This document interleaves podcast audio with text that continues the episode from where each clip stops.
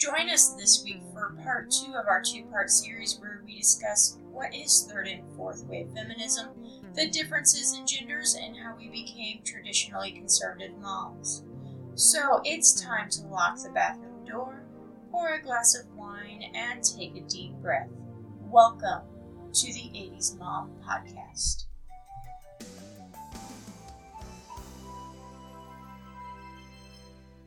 Hello, Cecily. Hello. We have somebody with us this week. I heard. And it's actually kind of hard to tell our three voices apart. I can tell. but I listen to myself far too much because, you know, as somebody in Bardic Circle said last night, you tend to talk to the most intelligent person in the room. Hi, Letty. Hello, Miss Ray. Hello. Together, our forces combine to make the holy trinity of mom. She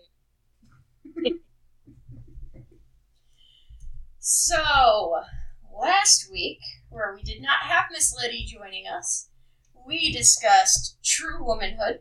They valued piety, purity, submissiveness, and domesticity, the only one of which we seemed to disagree with was submissiveness. And we talked about Christian martyrs and Christian female saints and how exactly they were not submissive at all. We also covered feminism, where the first wave was voting, yay, I suppose, and the second wave was domestic shelters, maternity leave, and birth control. And I actually found a note I had made that didn't get included in the episode. It says birth control causes a lack of responsibility where sex is concerned. Can you still get STDs? Sure. But an STD is not the same as creating a soul and becoming a parent. Also, you know, STDs are easier to cure. The availability of birth control may be the cause of the dissolution of the nuclear family, I think, which I think has been going on quite a bit. With Or at least it didn't help. it did not help. Without the consequences of intercourse, it's possible to dissolve marriages easier and to make bad choices in your partner. As if you know there's a possibility of having a child with somebody, you might think twice about it. Not saying that abusive relationships don't happen, of course they do. But without a family to keep everybody together, there's no real deeper connection between the two married but childless people. They're basically roommates with a discount on their taxes. Yay. Not that there's anything wrong with that. I know childless people, and that's fine. I don't understand it, but that's fine. That But not everyone's childless by choice. this is also true, and very I- I- unfortunate. So my, my biggest issue with the childless people are the women who say, I don't like this, I want to be with them, keep them far away from me, and I'm okay. To them, I say, get off the birth control because it's been messing with your brain way too much. Yeah, I wonder about that. And I was on birth control for a super long time, and that always concerns me. I mean, it can when I finally decided I wanted kids, which I always knew to some degree I wanted them. I was like, exactly how hard is this going to be now? Although I was mm-hmm. 18 when I went on it, so I certainly could have gone on it earlier. But your body's not done growing at 18 either. Yeah, at least in my experience, it's the women who've been on it since they were like 11 or 12 and are still on it now in their 30s and have never been gone off with women who are That's vehemently against that's not healthy. Um, yeah, you I think if you're on it when you're 12, it's probably for, for period reasons. Well, usually that's a super low dose, though. My sister had that for a long time because her period would make her curl in the bathroom on the floor for two days, uh, violently puking. Like her period was no joke. But she also cannot have kids for medical reasons. If she gets pregnant, that's Yeah. basically a death sentence for my sister, which is unfortunate. But I hope she's an amazing aunt. She is an amazing aunt. I have a connection with my husband I don't have with anybody else because we created a child. More than a child, we created a person. I now have a person running around who did not exist before I married my husband. And it's weird. Like, I created a person. Think about it. You created a person, Letty, sitting in your lap listening to what you're talking about while he tries to go to sleep. That I did, and after I had him, I told people that I had not spoken to in a while, holy shit, I made a person. Right. Some of my mom friends, the only thing we have in common is, holy shit, I created a person. Did you create a person? We've created people. It's like power. Yeah. It's our person. It's cool. So, for this episode, I think we need a definition. Our definition is woman, an adult human female who was born with two X chromosomes and no other chromosomes, because sometimes you'll get people arguing. It is a very, very narrow definition. I understand some people may not agree with it. It's just a scientific definition. That's what it is. Paraphrased by me. Hashtag woman. Hashtag one. So we're going to go ahead and go through the waves of feminism and our comments about it, because obviously we have opinions. So third wave feminism began in the early 1990s, and it embraced individualism and diversity. And that's where the word vomit starts, because yay, we're all for women Yeah. individually.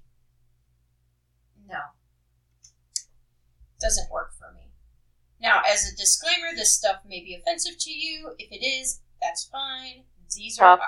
our opinions. And that's Letty's opinion.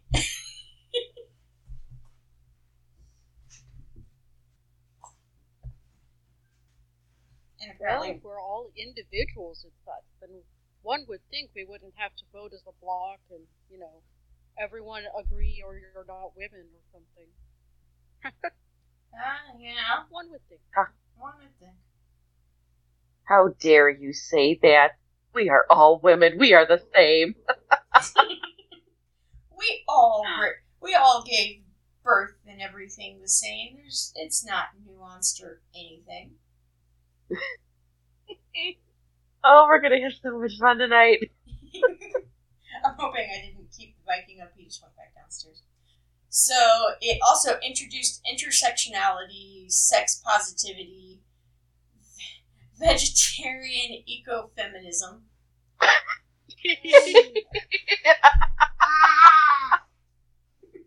I'm sorry. It's Yes, little man, it is hilarious. it did, what? It did what? Okay then. Even he thinks it's funny. Transfeminism, which okay, I guess, you know, whatever. And postmodern feminism, which is basically and postmodern feminism, which is basically nihilism, but flavored for women. I think, my opinion. So we'll go through the meanings. I meanings. don't get postmodern anything. Do you understand nihilism? Uh, isn't that the belief that nothing matters, basically? Yeah. Yeah. Every time So you hear cares if I'm a man and you're a woman? I mean, what what, what does feminism have to do with anything? exactly, Yeah, how, how do you flavor that for women? What does that even mean? I don't know, but that's mm. basically what postmodernism means. Well, I'm glad you don't know either. No, this is where it starts getting into word vomit. It means nothing. Yeah. We're going to attempt Man's to nihilism. yeah. Well, that's one definition. We're going to go through the meanings of these words and maybe we can make some sense out of them. I'm not sure. Let's see.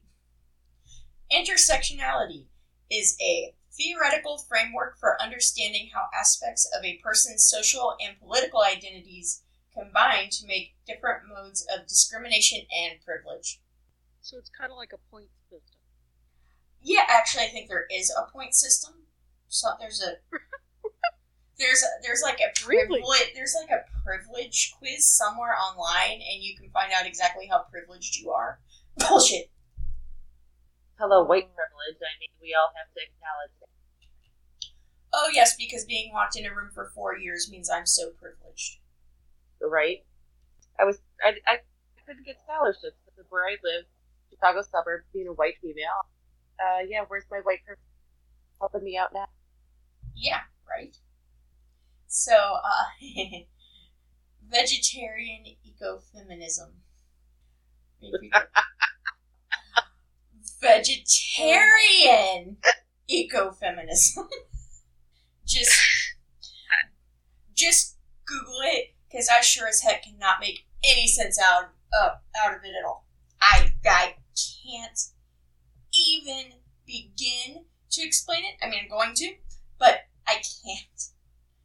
It states that all types of oppression are linked and must be eradicated with a focus on including the domination of humans over non human animals. Well, that's vegetarianism.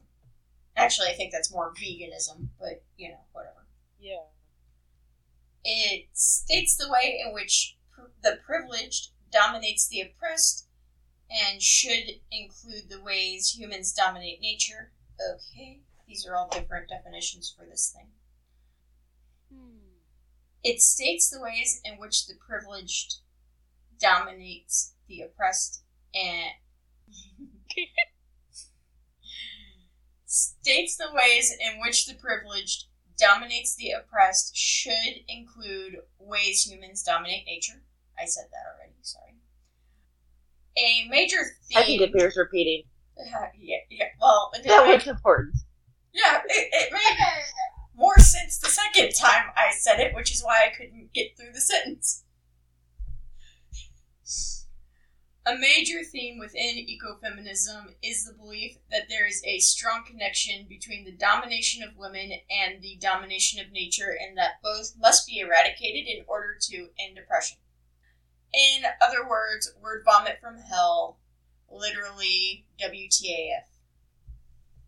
Wait a minute. So I've like Yeah. I've read this how many times in the past like week or so since you told me about it, and now I'm just like, wait, they want to eradicate women and nature. So are we gonna end up like fat blobs like on WALL-E, where there's nothing on the earth and we really don't exist other than to just like float around in this floating spaceship? I think it's talking about eradicating the domination, but I tend to argue the fact of domination. Okay. I'm not saying domination in a more specific sense does not exist in some people's lives. I'm saying I do not feel dominated as a woman. I'm the chick who who was privileged because my boss at GameStop hired me because I have big boobs. Have what? I can't tell you how many jobs I got just for being a woman. Because I have big boobs. Okay, I heard because I had eight boobs.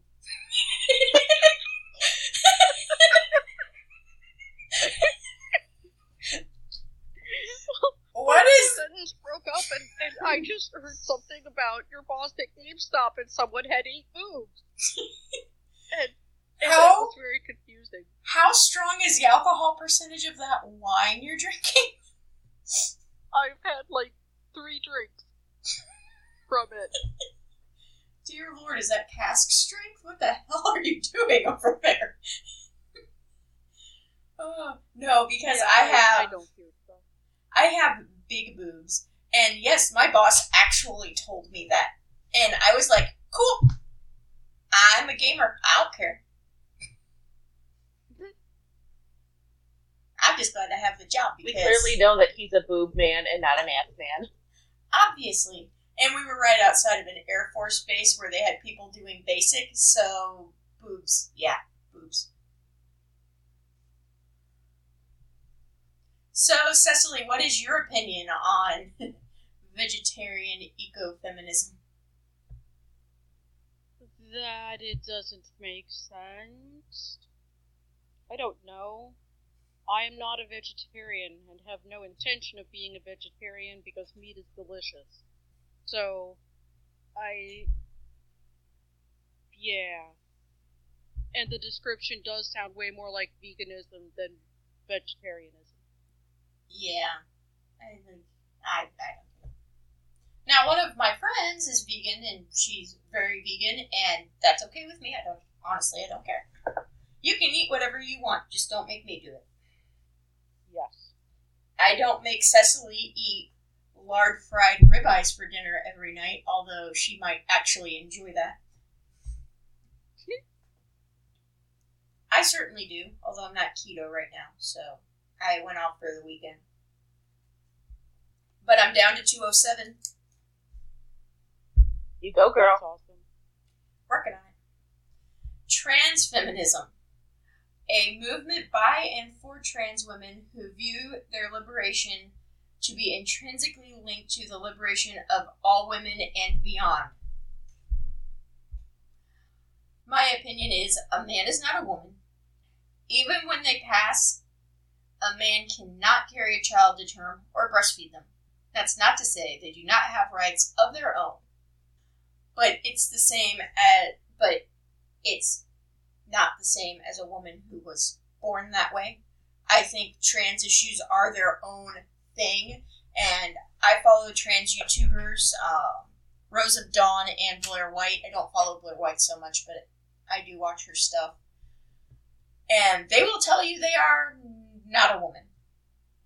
They are a trans woman, and a trans woman is not a woman, it's something else. Because they were men. They are not now. And they both pass beautifully.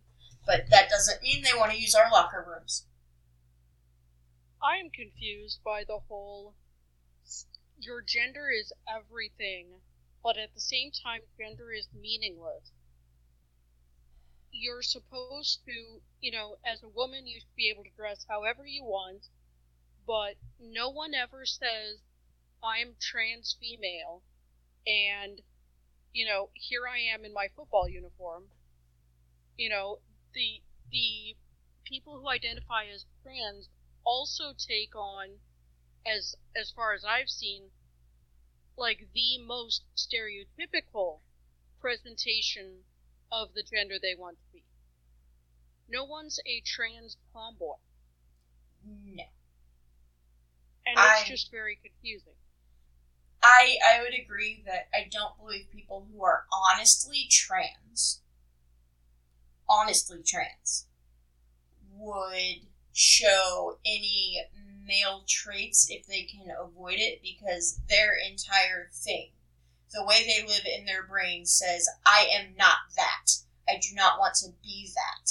I want to be this. I'm not going to do that anymore. I'm going to do this. I knew somebody in college who had, for the first two years of me being in college, had just been a dude with long hair. And then he came out as trans. And he was very, very shy about it and very, like, subdued. And he came to, like, class in a dress one day and me and somebody else talked to him about it and complimented him on his dress, her on her dress, sorry. And it, it was a big thing for them to do. It was not like, ooh, I'm just going to be Eddie Izzard and be a woman for today. It was very Yeah. much, I am trying to become this thing, and these people know me as this other thing, and this is very scary. And that's exactly how she came across. And somebody like that, I have no problem in trying to adjust how I gender them in my mind. Now, this is 10 years ago, so I'm misgendering. I realize this, and I'm sorry for doing it. It was an accident.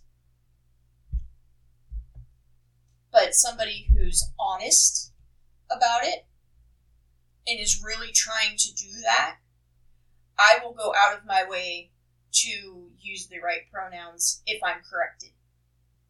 Or if they pass, I will use what pronoun they look like. If you have a Yeah. beard and you're in a dress and it's not like, you know, a woman with a beard who has like PCOS, it's like my husband in a dress. That the, the dress is not what makes you a woman.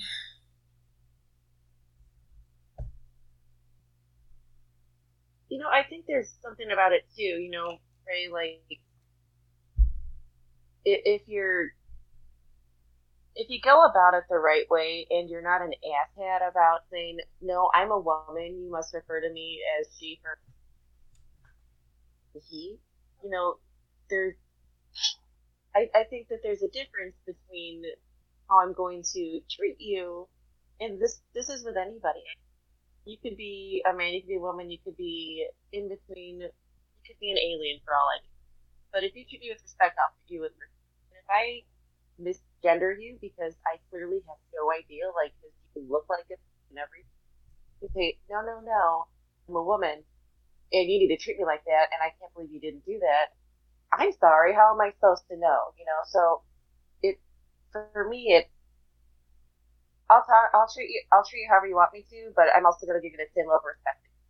Please, if I call you the wrong pronoun, for the love of God, just let me know what it is don't expect me to automatically know because I can't tell 99%.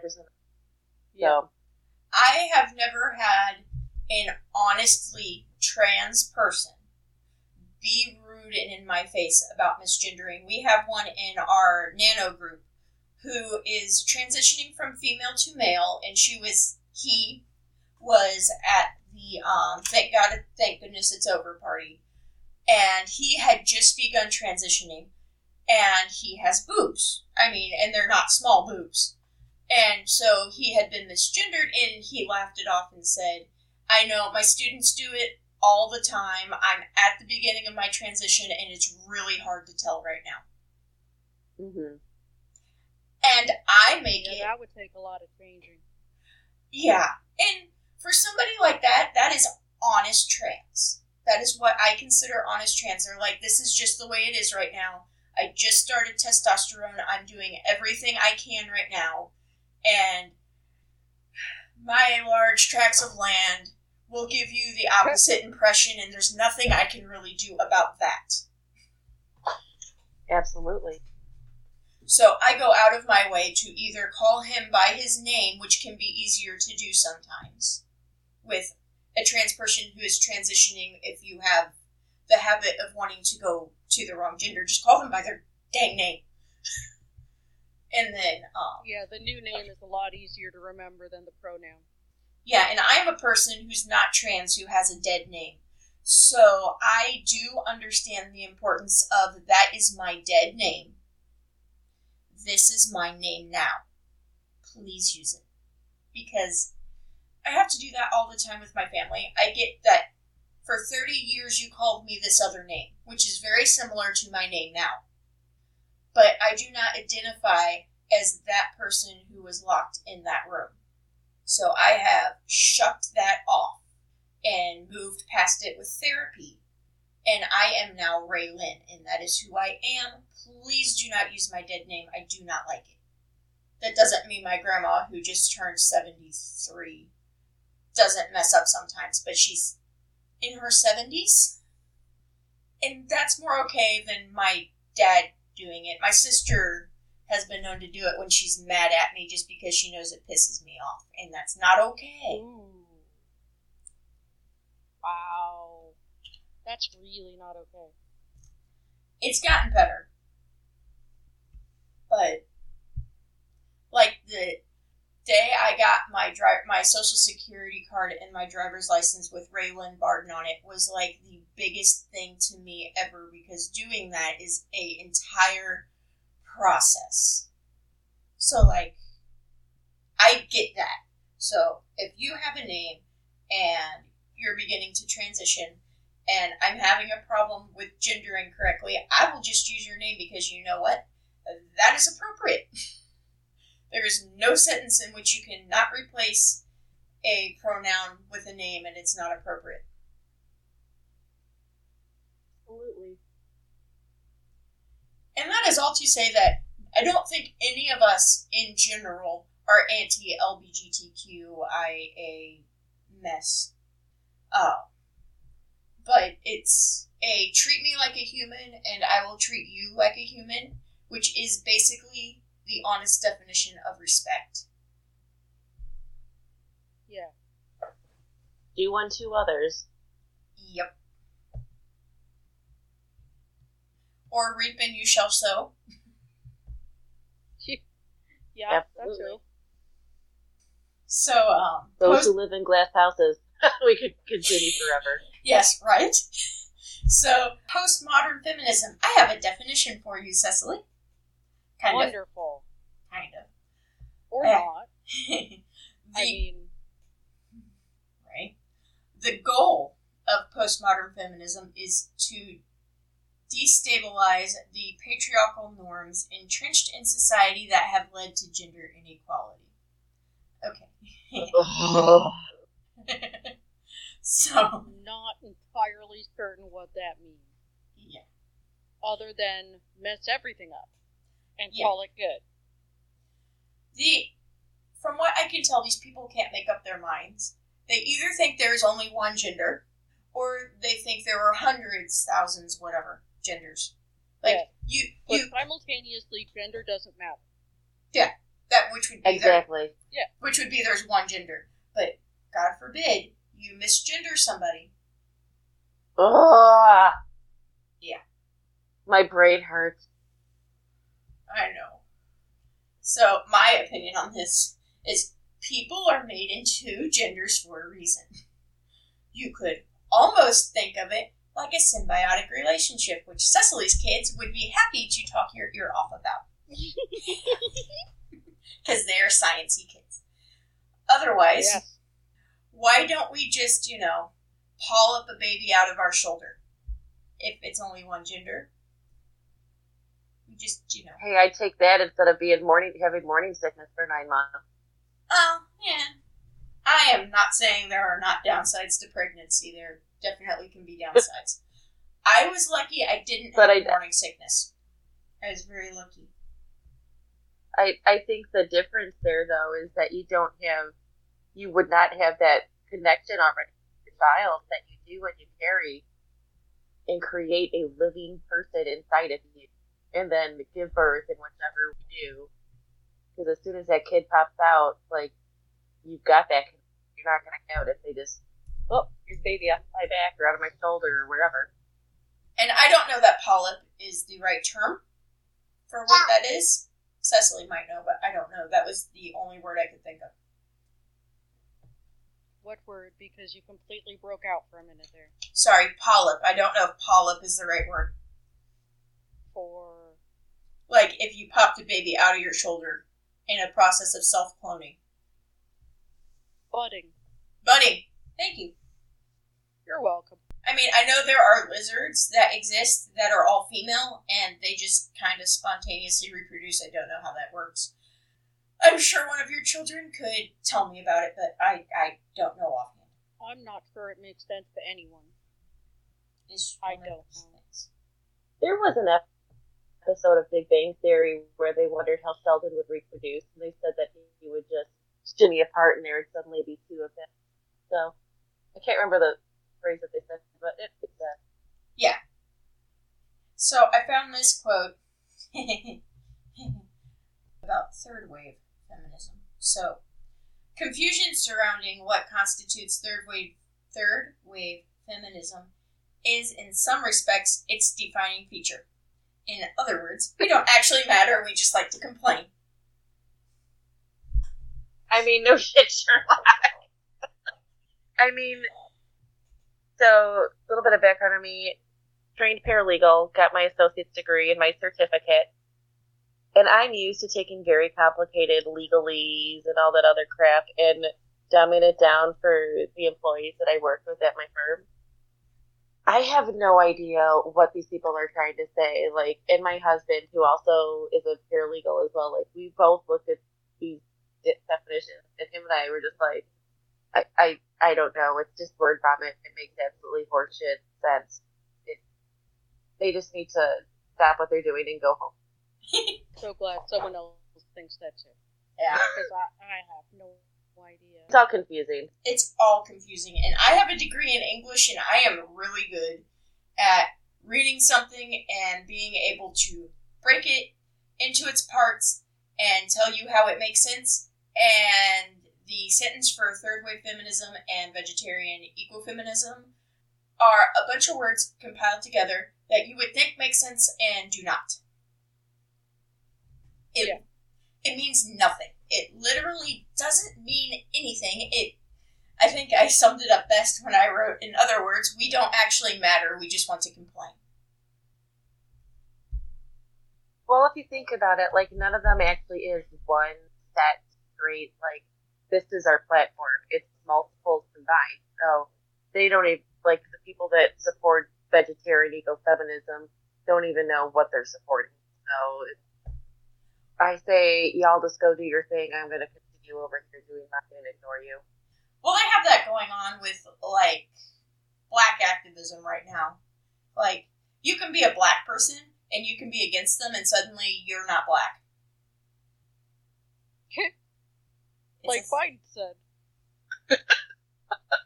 if you're not voting for me, you're not black. Well, it's like the Hillary vote. If you're a woman, you're going to vote for Hillary. And if you don't, you're not a woman at all. So it's like, oh, apparently I just lost my womanly. Well, I'm so old fashioned. I don't vote. I allow my husband to make those decisions as head of our household. How dare you? The suffragettes should be turning in their graves so quickly right now that we should find a generator. Can we make ourselves some stashes like in Mary Poppins when they sing Sister Suffragettes and come up with our own song? I'm learning songwriting. Slowly, but I'm learning. That's part I mean, give me give me some time and I could probably just change that song around into something for us. But I mean, seriously, Yeah, me and Cecily were talking about it, and we need a different term for traditionally conservative moms because when you hear that, what you think is white supremacist. Yeah. well, and unfortunately, people hear conservative and they just think Republican and Trump. You know, so that doesn't really help things because I'm a more conservative mom, but I'm not necessarily Republican. So We, like everybody else is fine. And yeah, we actually had this conversation in a Bardic circle where somebody had asked me about my podcast, and I'm in the SCA, and I'm trying to explain myself without getting shunned faster than you can say it, right? Um, because a lot of the words I would use to describe our podcast are not necessarily accepted in that sphere, and that's fine. If you're in the SCA, that's fine. I enjoy my stuff in the SCA, and it's completely separate from the stuff I do here because I have different facets of my personality because I'm a complicated human being, dang it. Like most Maybe- people. maybe we adhere to the more traditional historic norms of femininity household running. Yes, I. But I, I don't know what would true. be a good word for that. Well, and this is what we talked about. Conservative, the base definition just means family centric. That is what a conservative is. It's somebody who is family centric. Okay. Because I always say, we are a conservative podcast. And by conservative, I do not mean politically. Because our podcast isn't about politics. Fourth wave feminism started in 2012, which was two years after Occupy. I should know I was in the Occupy movement. So the fourth wave continues to push against problematic gendered norms that cause the oppression and marginalization of women in society. The intersectionality of these and other interlocking systems of power and how these contribute to the stratification of traditionally marginalized groups like women of color and trans women. Word vomit. And they don't even care about women anymore. Oh. Yeah. Okay, I mean, I mean, they only care about you if you're a woman, but you're not white. yeah, that's So was they do say. care about some women, but there's a very large section of us that they're just like, yeah, we're gonna throw you out with the bathwater. Goodbye. Yeah. I'm sorry that my skin tone is unacceptable. I mean, it's not like I had a decision. I mean, I can't change the fact that my family's straight from Ireland. So, sorry, guys. I'm just a Heinz 57 white chick, dude. I don't even know what I am. I'm not enough of anything for it to matter. And if I say I'm American, that's offensive. So, ah. And apparently, just saying you're a woman is as well nowadays. So, I, I, I don't know what to tell you. Right? So, given that we've been talking about true womanhood, which I actually like, and finding articles about it that are in a positive light were impossible, but that's okay. Yeah. We're going to discuss the differences in gender because, believe it or not, Ooh. there's a difference between men and women on a physiological level. Can you believe it? You don't say. My husband doesn't have boobs. and I don't have men male genitalia. Last I checked, I would hope not. trying to pass a baby through a vagina is hard enough. I yeah. Well, Cecily, my love, who I love dearly, you didn't pass your children through your vagina either. No. Sorry, mine was spliced out. Yeah. Cecily had very good reason, or there would be no Cecily. I'm not saying you didn't have very good reason, but Cecily was like extremely rare exception to to the rule. I don't know if you've listened to that episode yet, but yeah, it was the most I have heard this woman talk in our entire. I've known you for like twelve years, and it was the most I've ever heard you string together at one time. well, there's a lot of it. There is a lot of it. And it's really, and to me, it's really interesting. Like, I do not want to be a midwife and I do not want to be a doula. But I find birth stories to be like the most interesting thing on the planet. And up until I was about six or seven months pregnant, I was reading lots of birth stories. And by that point, I was getting scared enough that I was no longer reading them. Yeah, it's a, probably a good thing that you didn't ask me about mine. Probably a very good thing. I didn't have to, love, you told me. You were like, so so you've reached 26 weeks. Good news is if something bad happens, the child is completely viable. and I was like, actually that helps a lot. Thank you.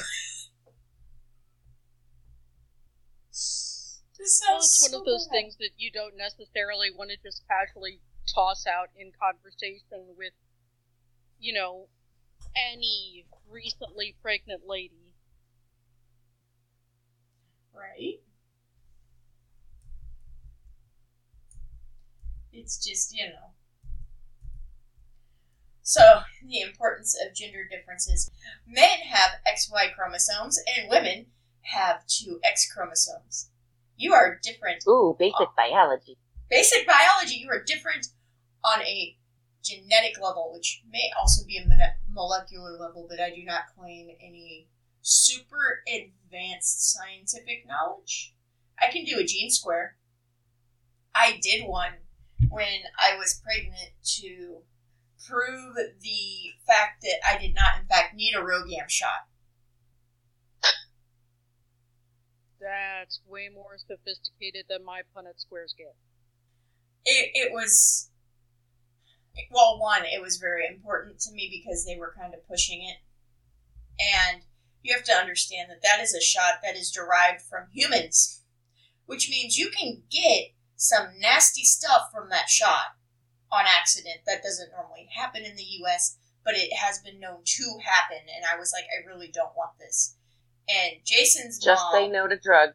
just say no to drugs, says the person who takes a lot of them, but uh, prescribed to me. Uh, um, Jason's mom was O negative, and his father was O positive. Which means Jason is actually a um, dominant recessive O positive. I mean, I had to do I had to do research for this, which made it less Wow. likely for Xandria to actually come out O negative. And the agreement was because they blood test them when they're born, even when you have them at home. That if she came out O negative, I would then get a RhoGAM shot. It means if she came out O positive, I would get a RhoGAM shot because I'm O negative. And she came out O negative because I can math and I can science to some degree. Now, that also doesn't mean that there are genetic defects that will cause you to have more chromosomes. There may be some that cause you to have less, but I don't remember ever hearing about them, so I don't think that's a thing. But generally, you have all kinds of other issues. Deletion, I think, is stuff like trisomy 18. I know There there's something. ones. I, I don't remember. They're very rare. And are Well, It's really, been almost really 20 years, Yeah.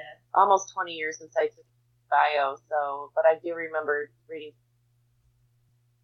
I pulled out some quotes from a website which you can find in the resources for this episode under, you know, gender differences because I label things so nicely. The brain is one of the organs in which differences between the two sexes can be observed. In general, the male brain can be up to 11% larger and have a higher proportion of white matter, while the female brain is usually denser and has a higher proportion of gray matter. So I read this earlier this evening, and I was like, okay, it's been a while since I took biology. I can't remember what the difference in white and gray matter is. So, linked in the resources is an article in depth about the difference, and I pulled these out for you. Okay? White matter controls the involuntary functions of the body, such as blood pressure, heart rate, and body temperature. To me, that sure sounds like somebody you would expect to be able of going and chasing down a mammoth, a deer, a whatever.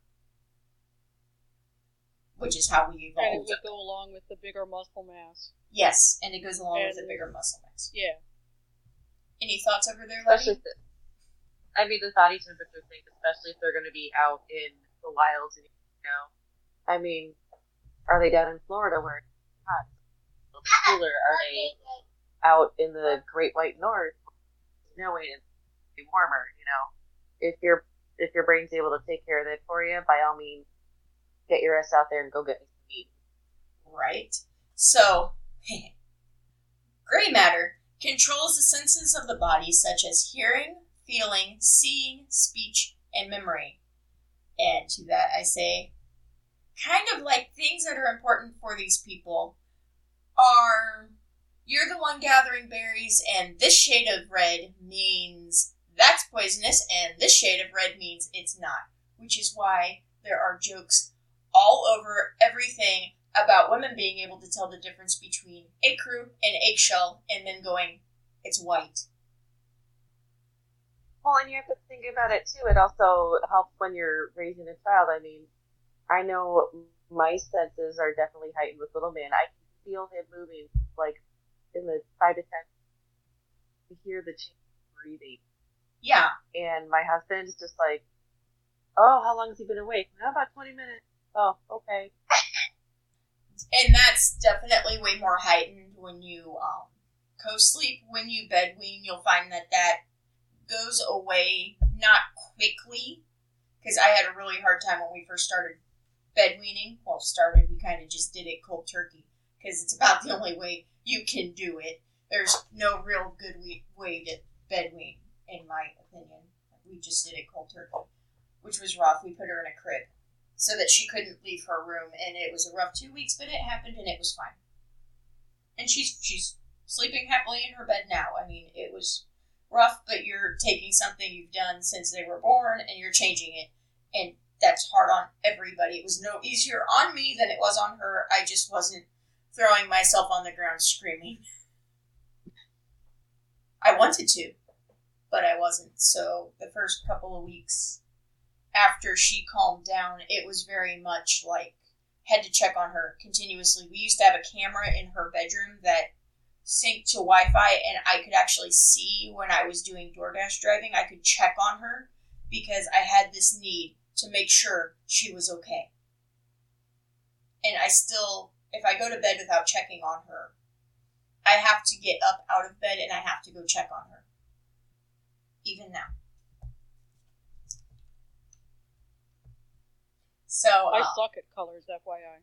that's okay. I also think that it's probably I also think it's probably the reason why uh, color blindness in women is extremely rare and color blindness in men is extremely common. Is it one in six or one in seven men are colorblind?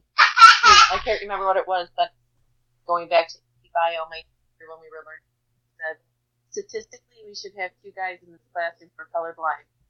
Two guys' hands shut up. They were colorblind, so My uh, statistics don't lie, you guys. my brother-in-law is uh, red green colorblind. He can only see blue. He says everything else is in sepia tone, so it's not like gray and black. It's more like you know brown. Wow. which is interesting since brown is composed a lot of red. But you know, whatever. It's also somebody who can't see color trying to explain to you how they see color, which is hard to do. But I always try to keep it in mind and get him things that are blue because he likes blue because he can see blue. Makes sense. That makes sense.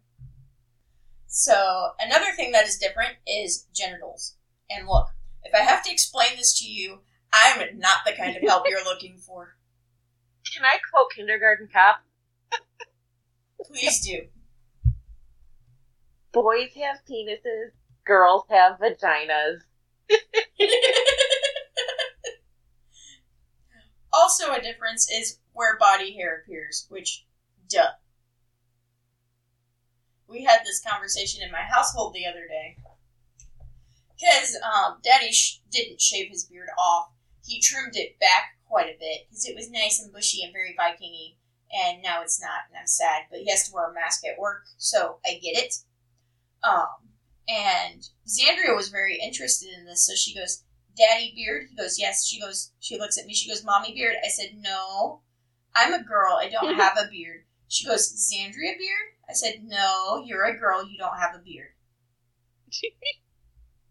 My four year old My four year old gets it. One of the most well known differences between men and women is the difference in muscle and bone development. In general, in our species, the male tends to have a greater development in both aspects and to have a greater weight, height, and strength, obviously. And this is why I am against trans people in regular sports is a bad idea.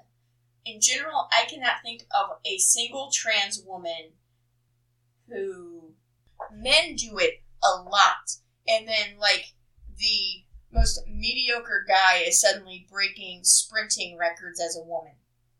hmm That's a problem. Or a male to female transitioner who plays MMA. There was a very um, controversial subject on one of Joe Rogan's podcasts where he was adamantly against that. And controversial or not, I agree with him. I also see it as a guy basically beating up a chick, and that's not okay. Well, and it happens a lot in the high school. I know in the high school district that my husband and I went to, there was a big battle over the last few years over allowing a to be able to use the and I have my opinions on that, but what really got me thinking was I then started getting to the news cycle and they were talking about, oh, this join the track team, she's state, and all I could think was, of course you are. You're competing against biological uh, have this advantage. So, at least to me, I would say, hey, if you want to do that, if you want to, by all go ahead. But why don't we make it equal and you compete against other females as opposed to biological? That's that's that's kind of my stance. If you want to do that, that's fine. Let's have a trans league.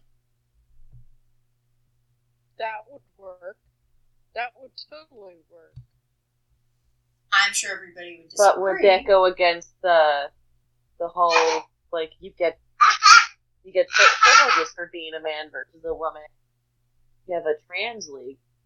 Um, Where where does that put anybody? You know, like it's a gray area, but I'm not the one creating it. It's everybody else. So they can go ahead and figure out. Uh, not my job. I'm just pointing things out that people may or may not agree with. But the entire point of this is that we're trad moms and we don't agree with these things, but we want to make sure that we're being clear on what, and, as much as we can, what these things that we are not for are and our reasoning behind it. Because we're not just going to sit here and dump on people because everything as far as i'm concerned is a nuanced issue. I don't know slavery maybe is the only like non-nuanced issue i can think of. Although in ancient times there was such a thing as selling yourself into slavery which at least you consented to. So maybe it's also a nuanced issue but nowadays i don't think as much at least not in the cultures i'm familiar with i.e., Western civilization.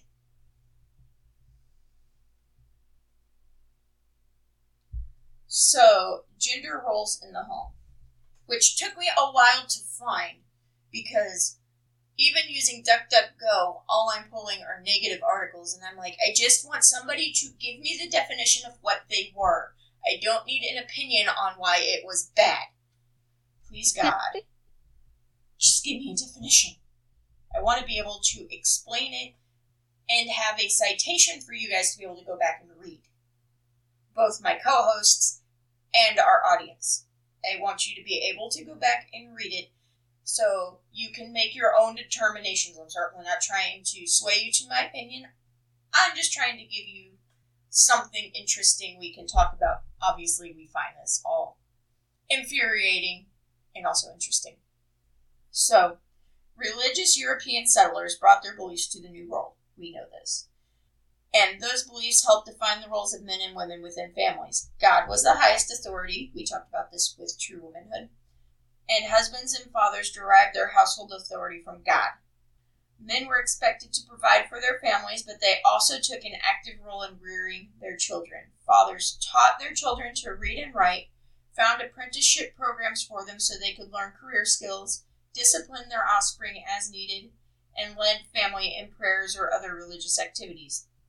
The father was considered the primary parent. Divorce was permissible under certain circumstances, but the father was not normally granted custody, or I'm sorry, but the father was normally granted custody over the mother. Okay. That is so weird. The fact that the dads were given custody. Yeah. Yeah. Historical stuff. I mean, it, it is what Yeah. it is. I don't believe in whitewashing history, so it just it is what it was. It's just the way it yeah, was. Yeah, it is.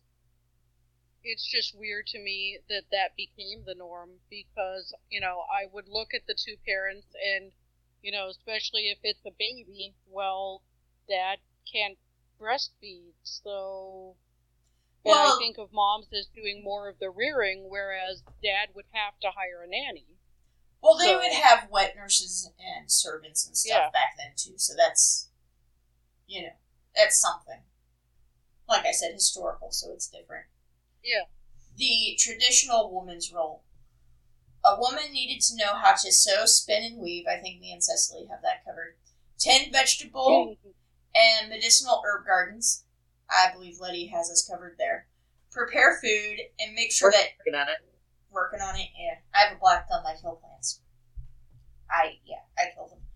Make sure that any servants or apprentices were properly cha- trained and satisfactorily met their obligations within the household. She bore children, nursed them, and made sure they were dressed, fed, and well cared for. At the same time, women were often involved in financial enterprises. Many women helped manage their husbands' estates or actively took part in a business or family trade. If her economic responsibilities interfered with her parental duties, a woman might leave young children in the care of a servant or or an older child while she worked.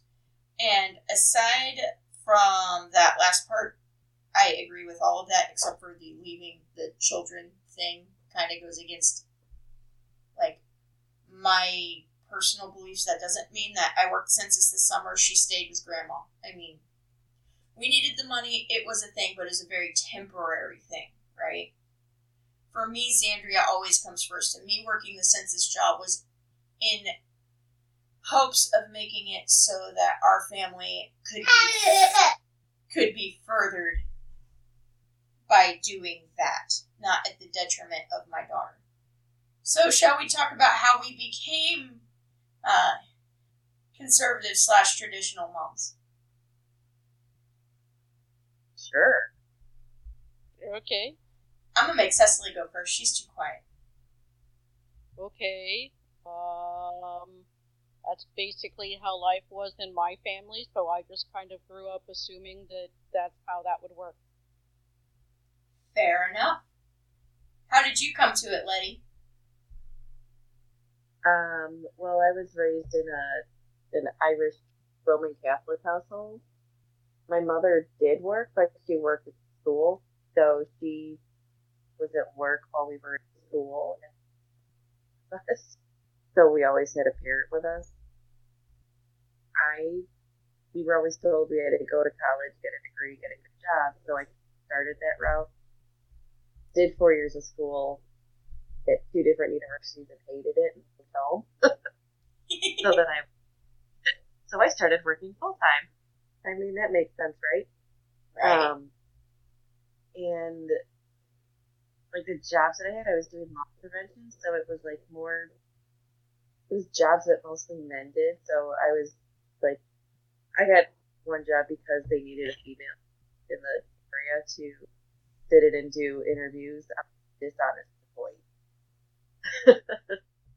so I was like, okay, whatever. I mean, you guys are paying me well, so I don't care. And then I got tired of that, left that job, and I went to school to become a paralegal because I was like, well, I want to work in Chicago. I want to work in the city.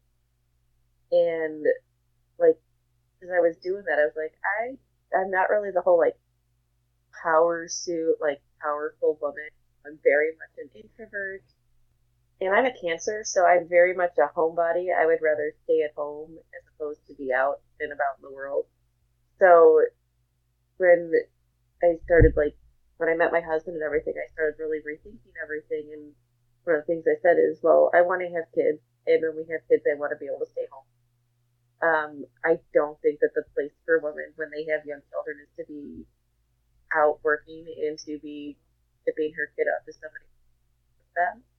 Um, I don't want somebody else to be in charge of my child's education, especially from a very young age. I want to be able to do that myself.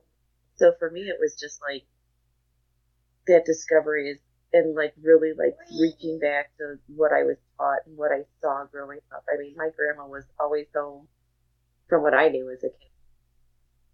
And like I said, yeah, my mom went to work, but she was she was always there when we so it was always yeah, the mother should be at home, the dad should be out working, and you get your time with dad either in the morning or at night, whichever time he's not working, and you get him on the weekends if he's not over.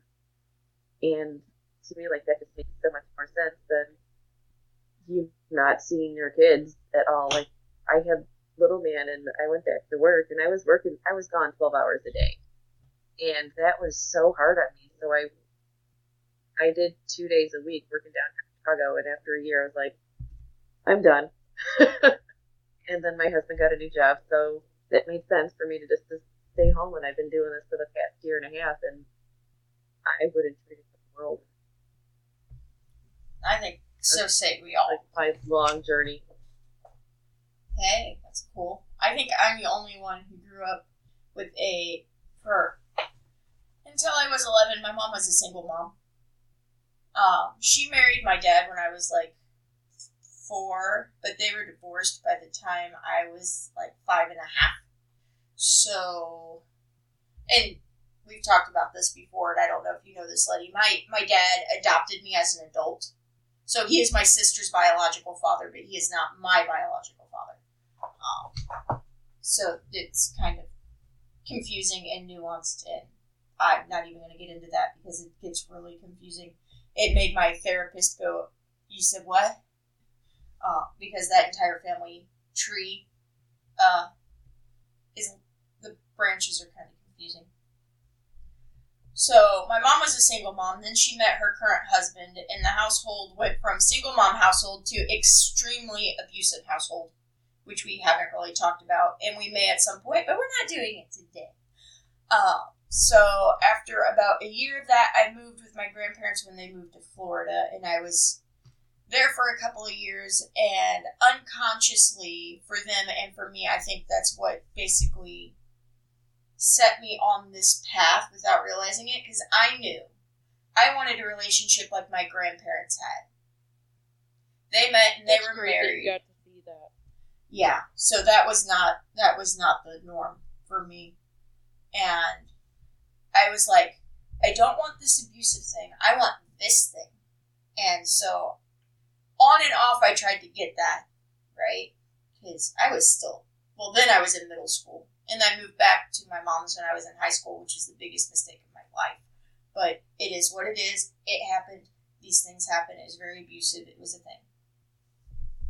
So when I was in college, I was part of the Occupy movement as part of a group on campus called the uh, Ran- Radical Anarchists, if I remember correctly. I may be remembering wrong. Basically, what they were was uh, Antifa before Antifa without the violence. But I can see how a lot of those people may now actually be in Antifa. So I was being brainwashed by them and by the college system at the same time. If I hadn't met my husband Jason, I would probably be in Portland at the Raz Zone right now. Oh, I'm so glad you met Jason. Me too. Me too.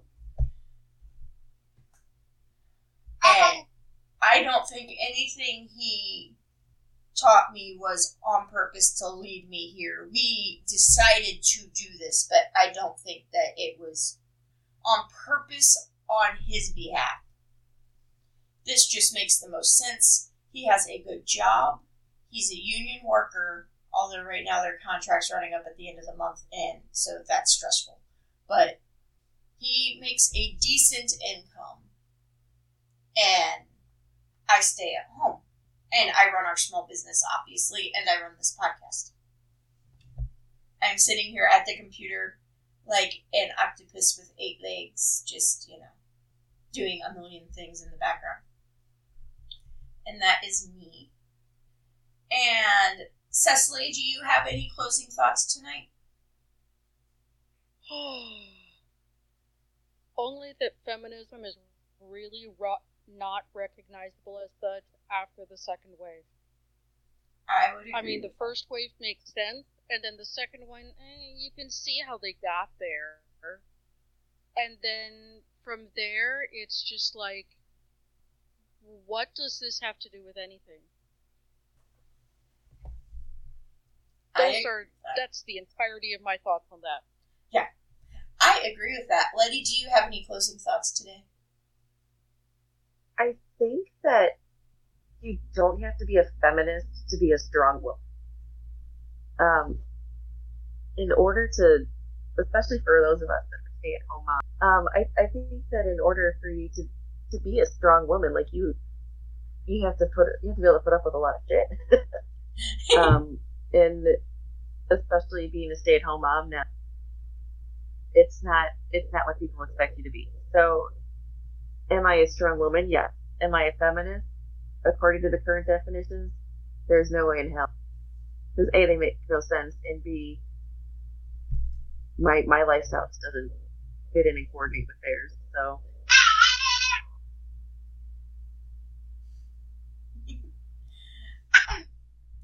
I think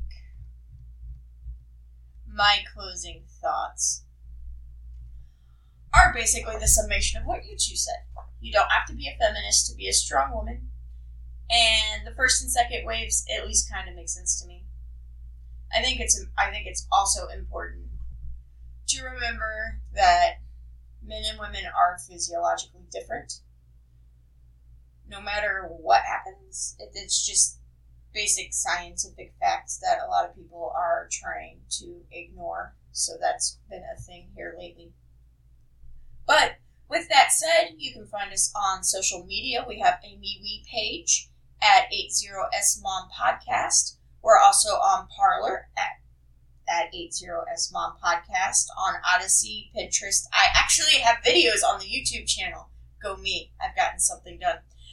And we also, right? We have a website, 80smompodcast.com. And if you've made it this far and are super mad at us, you can certainly email us at show at 80smompodcast.com and tell me exactly how mad you are. I'm happy to listen to you. If you agreed with us, I'm happy to listen to you too because everything is an opinion and should open up conversations. And part of this was to let other moms know who have our same opinions that indeed you are not alone. And with that, I'm Ray. And I'm Letty. And we are the 80s Mom Podcast. Go out there this week and remember you've got this.